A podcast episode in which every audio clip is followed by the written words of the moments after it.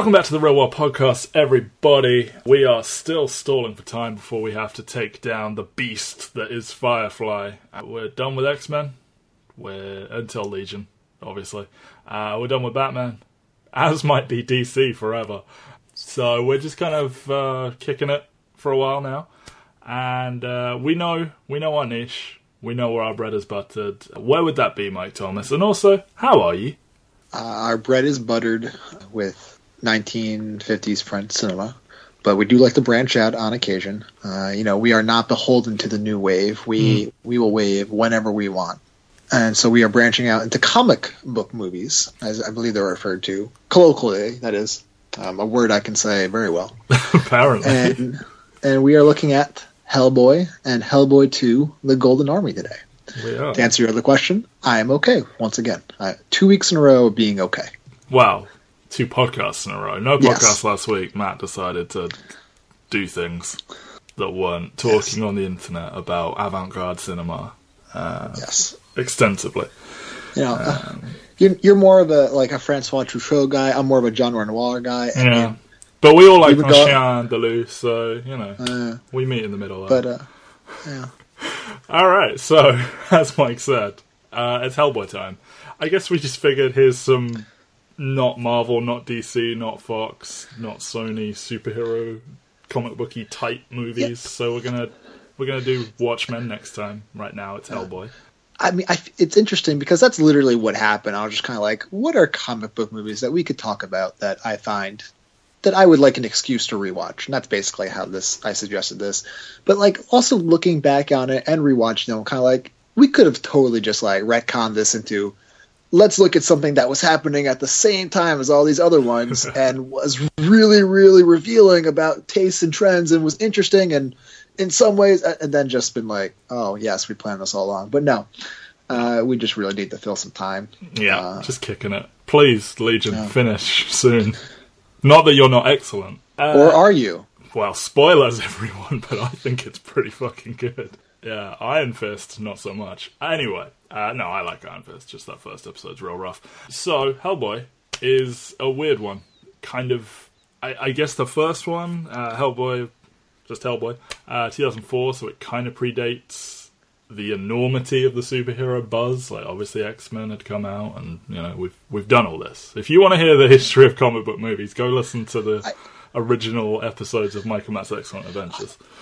At the same time, I, I think it's noteworthy to point out that this came out before, uh, as best as I can recall, even like Spider-Man Two, let alone Mhm. Batman Begins.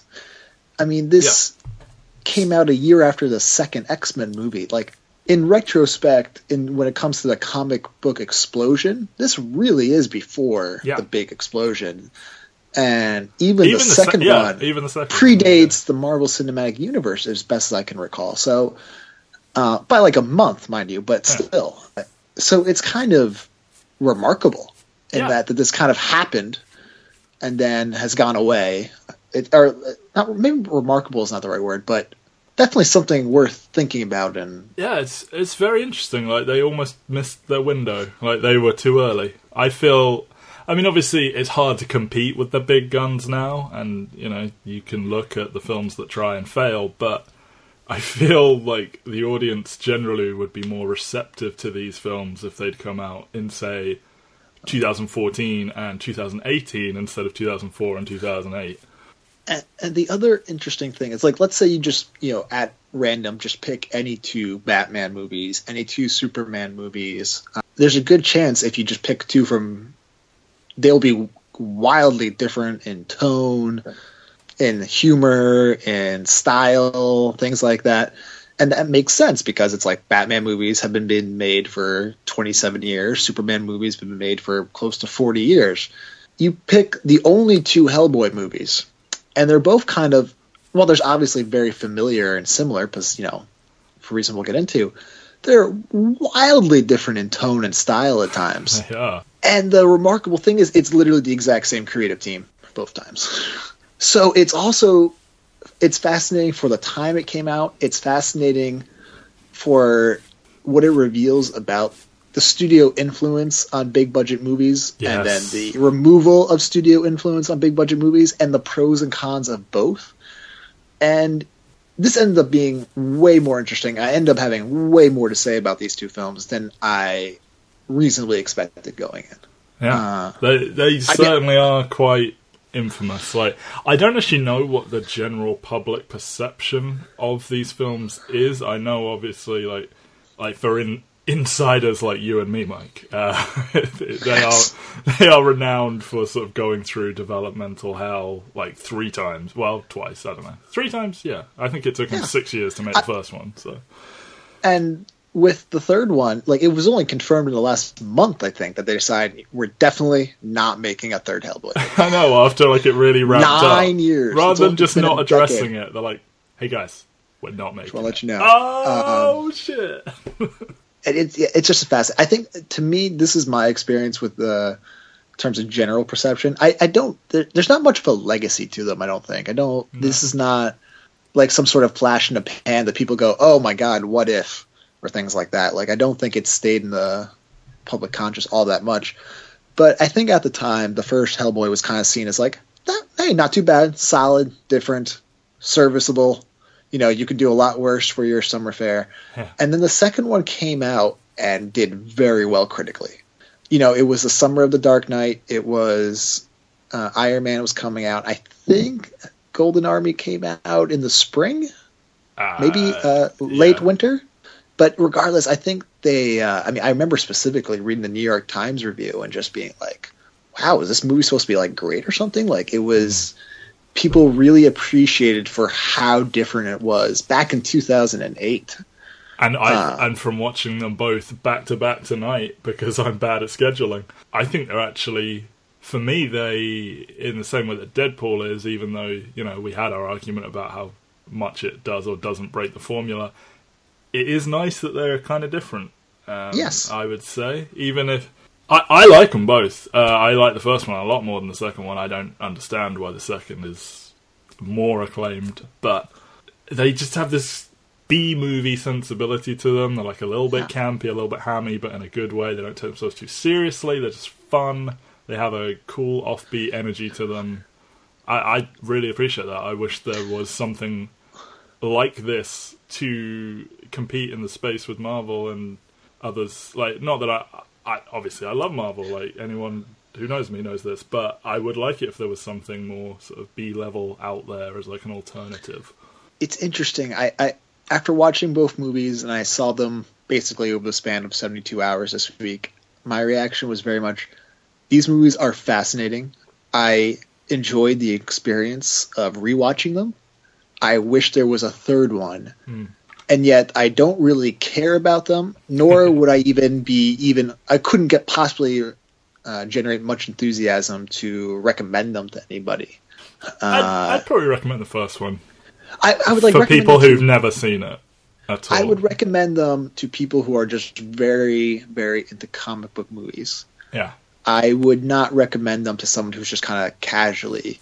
yeah, Um, probably not. Uh, I have, I, a, I, cause I don't think there's enough there to recommend, and I think, yeah, uh, but at the same time, I'm just like, I love being in this universe, even Yes. if the stories they telling they're telling are not particularly satisfying or thrilling or even funny. Like I mean, I especially in the first one, it's kind of like this weird thing where Ron Perlman is great as Hellboy, but he's not really given great things to do.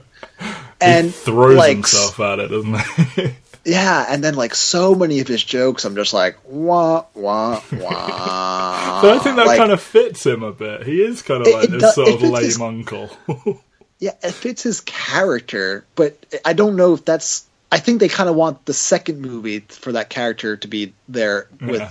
Like they, uh, they were shooting irony. for cool, and they And the they first hit, one, like they were shooting for Cool Uncle, and uh, it's weird. It's weird, and yet the first one I think is definitively better. yeah, so do um, I. So do I. it's this like i said i could i think i could really talk about this one for this these two movies for a while because i just Yeah. there's such a uh, contradiction contradiction in so many ways Yeah, I like it, Um, but I like it, doesn't give me I that. like them, but they're not good. yeah, and they also don't give me that like enthusiasm. I'm not like, ah, yeah, Hellboy, but I like it. But it's also kind of bad. But Yeah, uh, and like the first one is like this really compromised vision, artistic integrity had to really be sacrificed just to make the movie.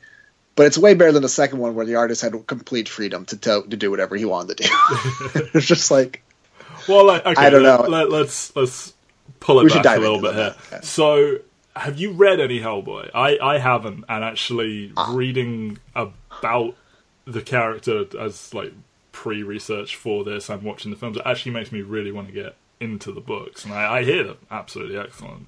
no. If you came across ones you thought were particularly good, I would check them out. But uh, Well, there's only like no, well, I, I'm going to say this and be immediately wrong. I think there's only like 60 or something issues like ever, yeah, uh, and I think there's. I think there's some miniseries as well. But like, yeah, uh, I it it made me curious certainly, and I think the first film is largely based on like the first major arc. So I don't know. I might see if I can find that at some point.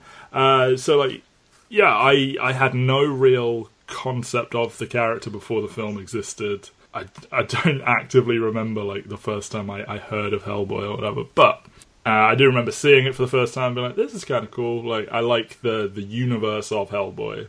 I, I almost like the concept more than the the Yes. execution, which is why I'm interested in the comics. Like, you've got this kind of like uh, occultness, like European folklore, biblical stuff, prehistory stuff, uh, Lovecraftian tentacle monsters. Like, it's an interesting sort of area that it plays in.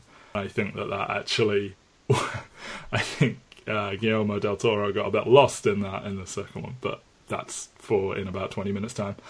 Um, so Hellboy 1, basic plot is Rasputin working for Hitler. Yes, we're there already. Opens a portal to try and bring these giant tentacle monsters into the world to destroy everything, which is somehow good for Hitler. In doing so, he brings uh, a, a tiny demon baby thing comes into our world and is adopted by World War II soldiers who call him Hellboy, obviously. Uh, and 60 years later, he works for like the FBI's secret paranormal institute in New Jersey. Uh, I think the institute actually changes city in New Jersey between films. I think it's like Newark in one and Trenton in another, but who cares?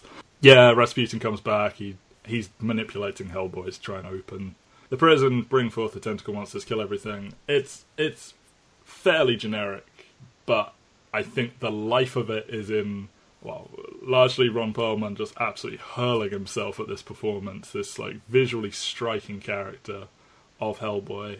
The colourful characters around him, like Abe Sapien, voiced by Niles Crane, uh, David Hyde Pierce, in a weird little situation that we might talk about.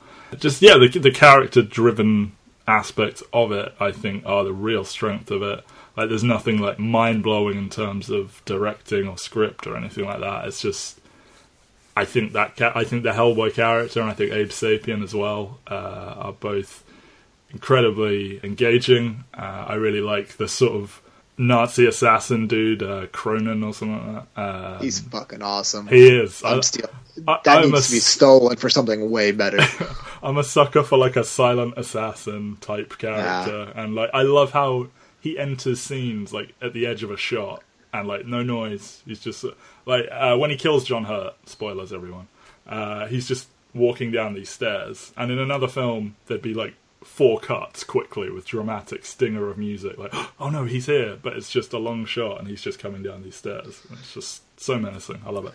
Yeah, so like these wacky characters, I love, uh, and sort of the the props and the costumes and stuff like that. I, I like all of that a lot, and I like big tentacle monsters, but yeah, there's there's definitely some some problems in there. Um, yeah, I don't know. I like, what's what's your like initial take on Hellboy one? you can see the compromise all over the place. I think one of the, the strangest things that really stuck out to me this time was like this is a movie about a demon monkey that came into the existence through like a series of ridiculous portals, Mm-hmm. like interstellar portals. And the FBI guy in charge of the paranormal division's like, huh, Bigfoot, huh? And like making like, dude, like, like there's a fucking alien you're talking to an alien. You're cracking jokes about conspiracy theory nuts. I just like they just kind of like wanted that false sense of I don't know, uh, just cynicism there. And I, Well, the uh, FBI like, agent has to, of course, be skeptical. yeah, I just like there is a man swimming in a tank next to you that can read yeah, like there's a fish fucking dude who uh, like who is a psychic, and you're making jo- like I just like I don't know that just reeks of like you want a shitty. I don't know. Just it just felt very very silly. That being um, said, I really, around. I really love Jeffrey Tambor's performance throughout. Like, it's, Yeah. it's silly they give him that beat, but I think he had. Yeah. Well, he's And at what's- everything, but Yeah, and uh, I mean, what's funny? He, we'll get into it when we get into the other one. But he's basically playing. It's like Ian Malcolm in the Jurassic Park movies. He's basically Sure. playing a completely different character in the second movie, just with, but with the exact same name. yeah. You can't convince me that's the same character. But uh, Hey, Here he teaches like- him to light a cigar. They bonded, damn it. yeah, um, here. You know, he's playing really, really cliche, a cynical bureaucrat who's in charge of a red monkey and a fish man and a flame girl. Two characters that you did not mention Hmm. are, are Liz Sherman, uh, Yes. who is playing the, the Human Torch, and Rupert Evans, who is playing Rupert Evans. Uh, Yeah, that dude is uh, milk toast. ge- generic. He is like he is our gateway. He is he is uh, He's the audience.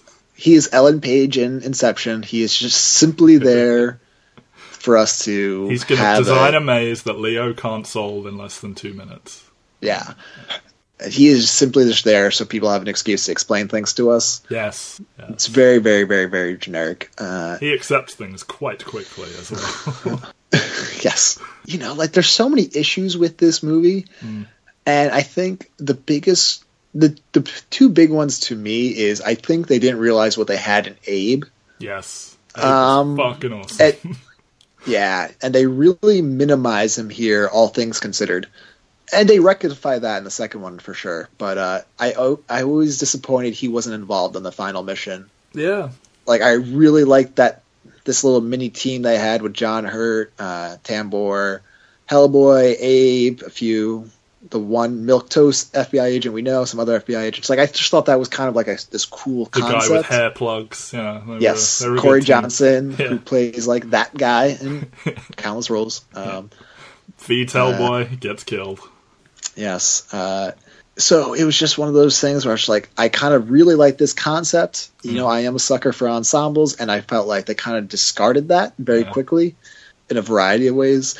I think by far, and this again, it's my second issue. By far, the best part of the movie to me is the relationship between Hellboy and John Hurt, and we basically come into the movie with them fighting and not speaking to each other and thus we don't really get to see their relationship all that much. No, Um, and like he's keeping his cancer diagnosis from Yeah. Hellboy, but then he dies. He gets murdered anyway. So that was that was kind of, I mean, well, won like the old sage cliche, uh, like he's usually walking around like he's going to die. So I guess it's nice that he actually was going to die and it doesn't feel quite as trite in that way. yeah, But uh, um, their relationship was clearly kind of like the backbone of my investment in the story.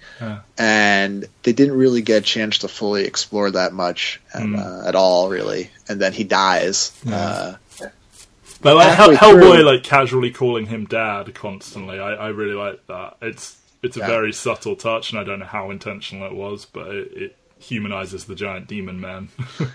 yeah, I mean, like that was his father, clearly, um, Yeah. for all intents and purposes. Like that was the man who raised him, um, and that becomes even more clear in the second one, in case it was too subtle in the first one. in a scene we will discuss at great length. we will. Um, yeah, and then so I think that's like to me my big. When I think about how this movie failed, I go back to those two factors right away. It's just like they had this great fa- father son dynamic that probably could have carried them to the end of the movie, yeah, and instead they go for that middle act um, turning point, and they kind of move on fairly quickly. yeah. Uh, I uh, and I it's would- hard. It's hard to kill somebody mid movie, Hmm. give it the impact it deserves, and yet still keep the movie going. I think Dark Knight pulled that off actually pretty shockingly well in retrospect. But uh, it was it's a it's a hard thing to do, and I don't and I don't think they quite did it here. But yeah, it's I don't I think so. Those are it's hard. I don't like want to come off just like talking about the flaws right away, but this felt like such a misfire in the sense that uh, it should have been better than it was. And, Yeah. uh, but Well, uh, you, you say how I didn't mention those two characters, and I think there's a very good reason for that. I think what even is his name? FBI agent Agent Agent Myers. Myers. There are things that go bump in the night, Agent Myers. Yes. Make no mistake about it. yeah, like the ones Myers bump back. is so. Yeah, like you said, he's he's literally just a blank slate there to like get explained to. Uh, the thing with Liz is, I really don't think they there wasn't enough time to develop that because the you know Hellboy obviously loves Liz, always has. Liz kind of loves Hellboy. Myers seems to love Liz. Liz seems curious about Myers at least, and like they do the scene where Hellboy's like stalking them while they're on this coffee date, and like you know, ha ha ha. But it just it doesn't breathe enough because they tell you a lot, like how much he loves her and all this, and it ends with this very lovely scene where he says he's going to cross over to the other side and bring her back to life or whatever. But it just, I mean, I, I feel this is our go-to answer. It feels like this should instead be a mini-series where like you get to know these characters over time, and then you earn that moment. But I understand it's a two-hour film, and you know, not everything can be a mini-series. As as Yeah. It, you almost would think that it would be better if she was completely on the sidelines here, maybe one scene, and then they can explore it in the second one a little bit, where they could actually do her character justice. Because this kind of felt like I to get like a compromise vision. Uh, that being said, I actually really like Selma Blair Yeah. in this first one. yeah, yeah, Uh, much, much which is the first note- Yes, which is notable for how I feel about her performance in the second one. Um, it's like it's kind of a trite, kind of like that tortured, damaged girl role. Like I'm like I'm not saying this is a role that we need to prop up on some pedestal or anything like that, but I think she does it pretty well and humanizes it very well. And you know her motivations for being intrigued by um, Myers, Yes. by Even that you makes perfect- makes perfect sense Yeah. and um, her questioning like okay yes like i probably deep down love hellboy but he's also like the only person who can like physically stay alive and be with me so like am i limiting my options just by that And I like that Myers is I- able to tempt her back with just the normalcy of just you and me in the back of a taxi. Yeah. Like, and that and that makes sense and all that uh, i think this hellboy liz relationship in both movies like it's weird in the Super second one. bad and Yeah. unhealthy for both people Yeah. uh, particularly Liz. It's uh, that line at the end of the second one where she goes like, "You're the best man I've ever known." It's like, no, he's not. No, he's, He's not. not. He, he's really not. He's not better than Abe, and Abe's right there. Like, uh, he's barely better than the elf guy, and the elf guy's trying to kill the world. Like, I mean, like, Hellboy is kind of a creepy asshole who is Yeah. overly possessive, treats Liz like it's her his right to to her, and uh, he's a sixty year old man child in a lot of ways. And uh, are the movie's biggest problem is that they don't know how to approach that honestly Hmm. while also making him the hero. Like, Yeah. It is part of the character. Like, he is supposed to be mentally younger than his chronological age, like the way his body matures versus how old he is in terms of his overall lifespan. Like, he is supposed to be Ah. youngish, but, like, it is problematic when you then cast him here. yeah, and I think maybe if they told a different story with their relationship, that would Yeah. be less of a problem. It's I mean, like if Hellboy recognized like he's just being like a creepy ass the entire time, and he's like they he chooses to like not be with her for those reasons to get like or makes it clear yeah. and If like he gives her the space. himself. yes, yes. If he gave her like the space to actually make decisions ever, Yeah. it would be a lot less creepy. But But, instead, he gets what he wants by acting like he does. yeah, and he's con- like all of his bad behavior is constantly reinforced positively. It's uh, Yeah. it's kind of a nightmare in that way. And Uh, Myers just looks on, super hurt puppy dog at the end as they yeah, just kiss while on fire.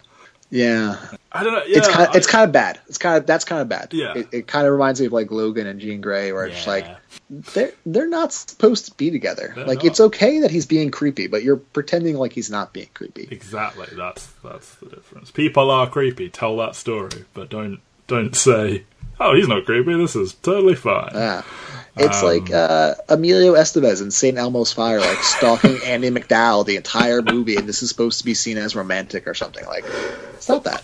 well, Stop, stop that. let's be real. If people did in real life the things that are considered romantic in films, like that, that's call the police behavior. Most of it. There's this guy on my lawn with a boombox. Can you make him go away, please?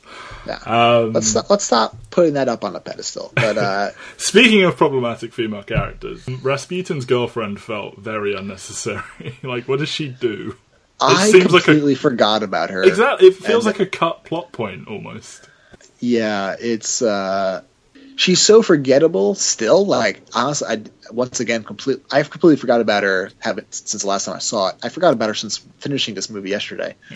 She doesn't fight anyone. She doesn't advance the plot. She doesn't unlock anything. She just stands next to badass Nazi assassin Yeah. while he does stuff. Yeah, I mean. I mean, I guess he doesn't Uh, talk, and I guess she says one thing, but like, it wasn't like a bad. necessary line. Uh, yeah, it was just weird. like compare that to someone like Anck-su-namun in the first two Mummy movies. Like Ah, yeah. you, if you kind of think about it, it's basically the exact same Mm-hmm. plot in a lot of ways. yeah. Um, right down to the man child getting everything he wants, but at least he grows up to be a nice adult in the second one. Uh, and Look forward to and- our Mummy miniseries podcast coming Yes. soon. where we will fucking ether the third one. Because holy fuck! And you know, Alex and like, there's a moment at the end of Mummy Returns. You've seen the first two Mummy movies, obviously, right? Obviously. Yeah, they're great. There's this one moment I always think back to that breaks my heart, where Anck-su-namun like runs away from Imhotep. I know.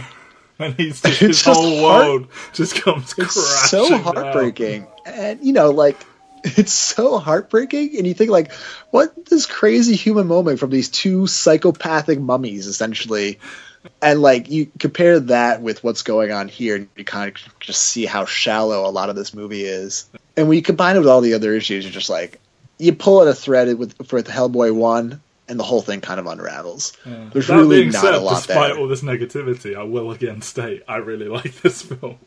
I Um, I I, can't liked it. help but enjoy it. Yeah. Uh, it's a very easy watch. Like I, I definitely, I picked up like a used DVD copy of it, probably close to a decade ago. Hmm. Definitely throw it on, probably every couple of years since. Like I've seen some special features. Like I enjoy this universe. I want this universe to be good. Yeah. Um, There's, there's in fact, two upon just discover- films I haven't seen. I, I, I completely forgot about them. I'm almost definitely going to watch them in like the next 24 to 48 hours. Uh, and maybe like I'll mention like five minutes of thoughts on them at the end of the next episode or something. But so this movie's pretty not good, but I recommend it at the same time. Yeah, it's different. Like it's it's a bit campier. It's a bit sillier. It's colourful. Yes. Uh, well, Yes. it's less colourful than the second one, but still, it's a big giant red man and a badass Yeah. blue dude. Um, I mean, it's also just like thinking about it today, just like the fact that this came out a year before Batman Begins is just kind of mind blowing in a lot of ways because I think Batman Begins seems so long ago to me, so so so so so long ago, and the fact that this came out a year before that makes us feel almost kind of ancient. I can't believe this is from 2004. Honestly, Like, yeah, uh, like I had to like double check because I thought that my memory must have been playing tricks on me, yeah. but uh, it's weird. Go It watch is. it. It is. So I can sort of transition into the second film by bringing up a point you made a very long time ago about them not knowing what they had with Abe Sapien. Because there's an interesting story behind this that I had no clue about. So Doug Jones, I think, uh, physically plays Abe Sapien. And I think he read all the lines for him in the first film, but then was famously overdubbed by David Hyde Pierce. And apparently, they were convinced that he was a huge, huge star and would drive box office tickets. This is the part of the story that sounds made up. But he decided that Doug Jones had done such good work that he was not going to take a credit. He is not listed anywhere in those credits. Uh, he did no interviews, no press. He didn't show up to the premiere, any of that. So he kind of just does the voice, and that's it. and then he didn't come back. And then I think the studio were like so pissed about this. Well, it changed studios, which we'll talk about. The the creative team were kind of pissed at David Hyde Pierce for doing that when they, for some reason, bet on him. Uh, so he's not in the second one, and it's Doug Jones voicing him. And also because that first one really didn't make much, all that much money. I think Sony dropped it and were like, Hellboy's not a valuable property. And then Universal were like, yeah, it is. And they made an even more expensive one that made even less money. And that's called Hellboy 2 The Golden Army. There you go. That's not even really a transition in the end. But now we're talking about it. So, suck it. This one I, I didn't see until long after it came out. Like, I had seen Hellboy 1 a couple of times. I was like, yeah, I like Hellboy. And then hearing there was going to be another one, I was like, cool. But I just, I don't know. It, it, it was not a year to see Hellboy, apparently. And Yeah, I saw I saw both of them in theaters actually. Oh, really? Um, and my immediate reaction to this in 2008 was, "This is stupid." uh, it is like this is not a perfect comparison, but this is like if the follow up to Batman Begins was like Batman Returns. Uh, okay. it's not that, or maybe even ba- Batman '89. It's it's it's not that it's it is that because Tim Burton went full Tim Burton for Returns, and Del Toro went Yeah. full Del Toro for Hellboy 2. um Like, this is Pan's fucking labyrinth in the middle of this thing. yeah like this is movie is a mess from a story perspective from a character perspective if you care about movie to movie consistency it really might as well be a different universe uh, But it's fine, though. It is- Myers is there to hold it all together, right? oh, you sent him off to Antarctica because oh, okay. Um, yeah, they they wrote Myers out. Uh, IMDb claims it was due to a play commitment. Uh, I'm not convinced of that, but whatever. Yeah. Every like people, Everyone's Jeffrey, worse. Everyone's different. everyone's worse. Everyone's different. I actually like the villain more. yeah. Villain from Blade 2. I, I kind of like was watching as I was watching it today. I was kind of like fanficking like a little like how could they could have done this better because this is kind of a pretty cool idea. Do you mean him constantly asking of Hellboy, like, should you be fighting for humans? Or just him generally? Well, just in general, I like this idea that they're these two like t- twins caught like immortal twins, immortal el- elven twins who like literally feel each other's pain, and Yeah. they're at. But that was a really cool idea. The fact that this elf probably is right, Yeah. that his people were oppressed, um, you know, gives him a lot more of a substantive motivation than I'm a Nazi sympathizer who is using Hitler's power money to draw demons from space to destroy the world. Like that. I mean, like, God, the plot of Hellboy 1 is awesome. yeah. I mean, that's pretty dumb. It's almost weird in that that movie, which is so much more grounded in a lot of ways, has a far more ridiculous plot. Yeah. Uh, or like like conceit for the, the or far more ridiculous motivation for the main character. yeah. Well, the second one is like high fantasy. Like, there's elves everywhere, there's weird Yeah. fucking creatures, and then also Irish not o- and- not only are all the characters like played by the same actors, um, but seem completely different and performed way worse almost across the board. And the Abe looks different to me as well. I don't know if that's just me. A little bit, a He little looks bit. There's like faker something a little off. somehow. Yeah. But this bigger th- issue to me is like in this first movie, they're basically operating in this weird world where like Hellboy, Liz, and Abe are the only three weird things about the world. Yes. And the fact that there are these like time traveling immortal Nazis is kind of like also just kind of an outlier in what is otherwise the world that we and you and I know it to be. In this movie, it's like they've been living in this secret fantasy land the entire time where it's like the men in black world where yeah deep down like the world's fucking crazy they have you know their own uh bar scene in Tatooine with the Diagon Alley fucking people and it's really really just the dwarf different. market or the troll market yeah or something? yeah I was just calling it Diagon Alley I, I, Um, I saw what you were doing. It's fine. Yes, thank you, thank you, thank you. That was very clever. It's like, like I said, the only way to describe it is like it's like completely different people made the movie. Yeah. Uh, and yet, it's the exact same fucking people. And in Um, fact, the create uh, the writer of the comics actually helped co-write the script. And like that first one, it follows on for some famous Hellboy like arcs. This second one is just Guillermo del Toro was like, "Hey, I love this universe. Let's see what I can make up for it." And the guy who wrote the comics helped him, and yet it's like so far divorced from Hellboy. Yeah. It seems And, like you know, that- loosely inspired by some stuff uh, from Yeah. Hellboy, but and that's not the end of the world, mind you. Like No. we've talked about a lot, like universe continuity should not be the priority. Good movies should be the priority. I, I, I do firmly believe that. But it's one of those things also is that when you don't have a good movie, all these other things become a bigger problem. Yeah. Uh, I, I don't hate this. I I don't even know if I think it's bad. It's just a lot less good. it's weird. It's almost it's I mean, one, I think the biggest part is that all the performances seem off. yeah. Selma Blair uh, forgot how to act Yeah, in what the the four years hell? s- since. Uh, I don't know. Maybe she's just much better portraying that tortured, emo, fragile, broken woman thing, which is once again not necessarily something we want to prop up, put on a pedestal as a character stereotype or character whatever fucking caricature. But She is often like- Selma Blair though. Like like the Selma Blair roles I know, she's she's always like she was in that first Yeah. one. this is like a little bit of a spunky Selma Blair with an attitude, Team and- leader giving orders to people. and they're they have this.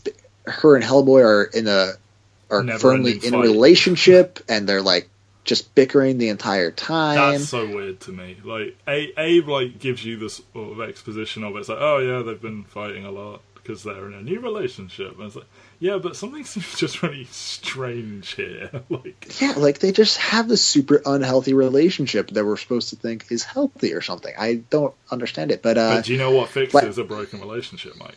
babies. Babies. Uh, and she's pregnant. Doug Jones does the voice of Abe. It bothered me less this time. Yeah, Uh, when I saw it's when I saw it fine. in the, it's just when I saw it- less charming. when I saw it in the theater, I was fucking outraged. Of course you I don't. I was just like, "What the fuck is this?" I'd man Uh, Niles Crane. Yeah, no, that is not my now. Hashtag not my now. It's great. It's it. It gets some getting used to. Um, once again, and we're going from a Hellboy where once the world is just what we know the world to be.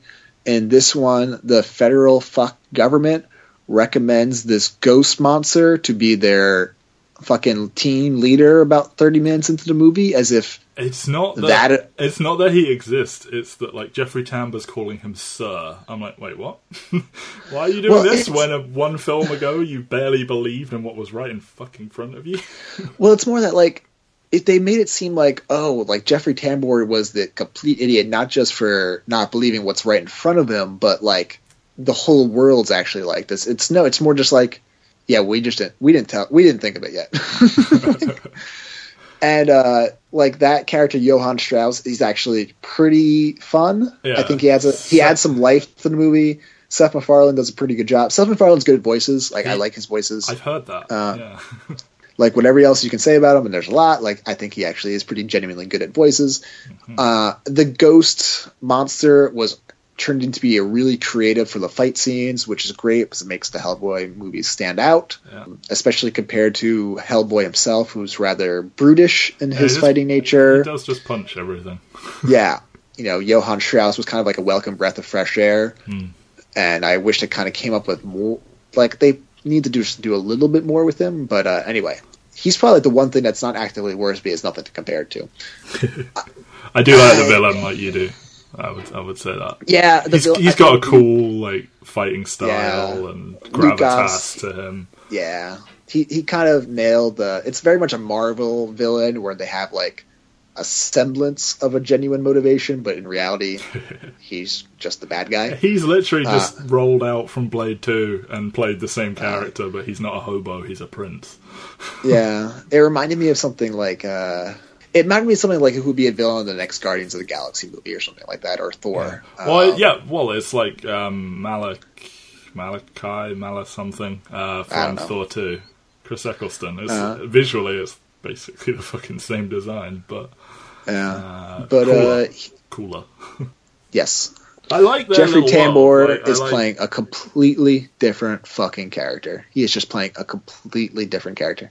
Now, with that in mind, when the first one was written, it was not written with Jeffrey Tambor in mind, No, and apparently he up. was a very, very late replacement.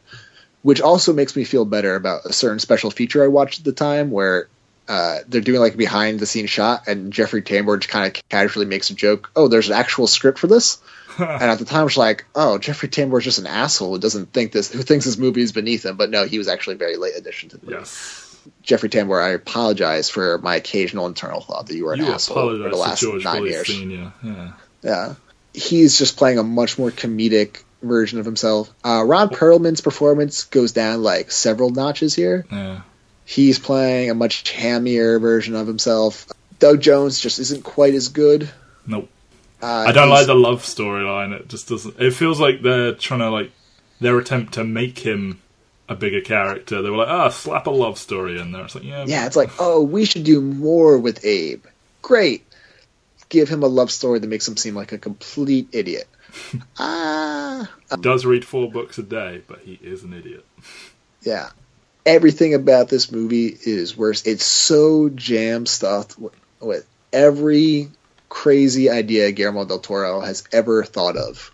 The Uh, in terms of, wacky- the yeah. golem and the big tree monster and the uh, Yeah. the weird dude with like a city on his head or a castle on his head or something at the troll market. Yeah, it, it's very like Pan's Labyrinth parts of it.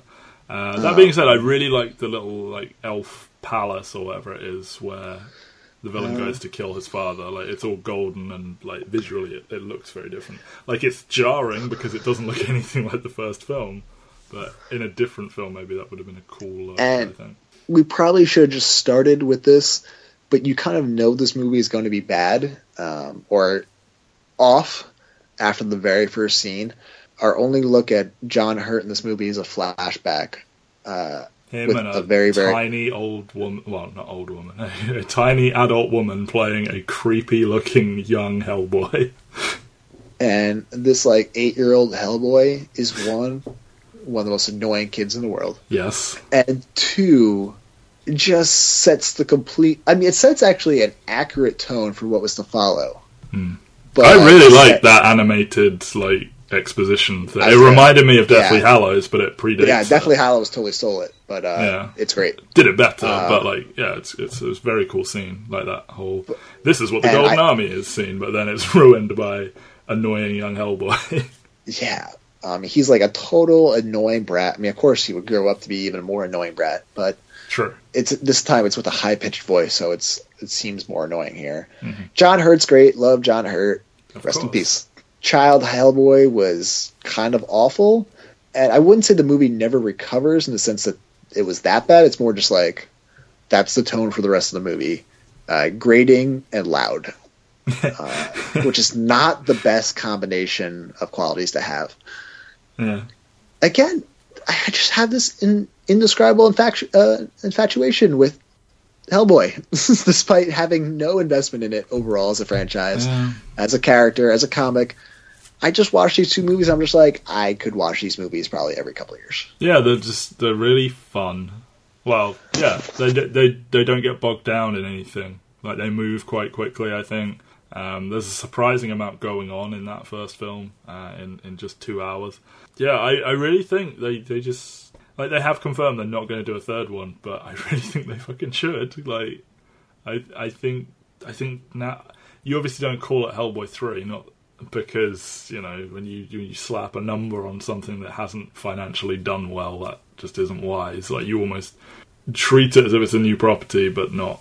But you don't retell the story or anything. Uh, I just, I'd I'd love for them to do more, and I I would like to see those those animated films. Then I I do want to read the comics, and I would say if you've sat and listened to us talk about two films you haven't seen for like best part of an hour, you need to assess your life. But you should go watch them. Yeah, I think it definitely. You bring up a good point that right now comic book movies are so dominated, really by Marvel, but then also like right below it, Fox and uh, DC. That there's really no room for these kinds of movies, and it'd be nice if there were, but it'd also be a lot easier to advocate for them if these two were good. like, like these two are just like these gems that everyone's been ignoring unfairly. I think that first one kind of is. Like, I know there's a lot wrong with it, but overall, I do still think it's good. I, it reminds me of like early Marvel movies where it's like this is a fine origin story. There's too much wrong with it to be like, you know, this these people are being oppressed by the fact that they don't get to make more movies. Like this is ridiculous. um, Yeah, I just, I, I just think it's like a good little like his, you know, maybe Iron Man isn't your bag, maybe you're not a huge fan of Captain America or whatever. It's like, well, try this. Like it's different. It's It's- it's, a less it's tapped equally into. read but less funny. It's it's just a corner of fantasy that like isn't used as much, and I think it, it has a different tone. Like again, I'm just gonna compare it to Deadpool again. Like I, I think that is the best analogy because I know that does fall under the Fox umbrella, but it really public perception was that Deadpool's this separate entity that just came along and was just like, ah, bam, Deadpool. Here you go, casual people who are sick of hearing about comic books. Like I know someone who didn't know that uh, Deadpool was in any way related to X Men.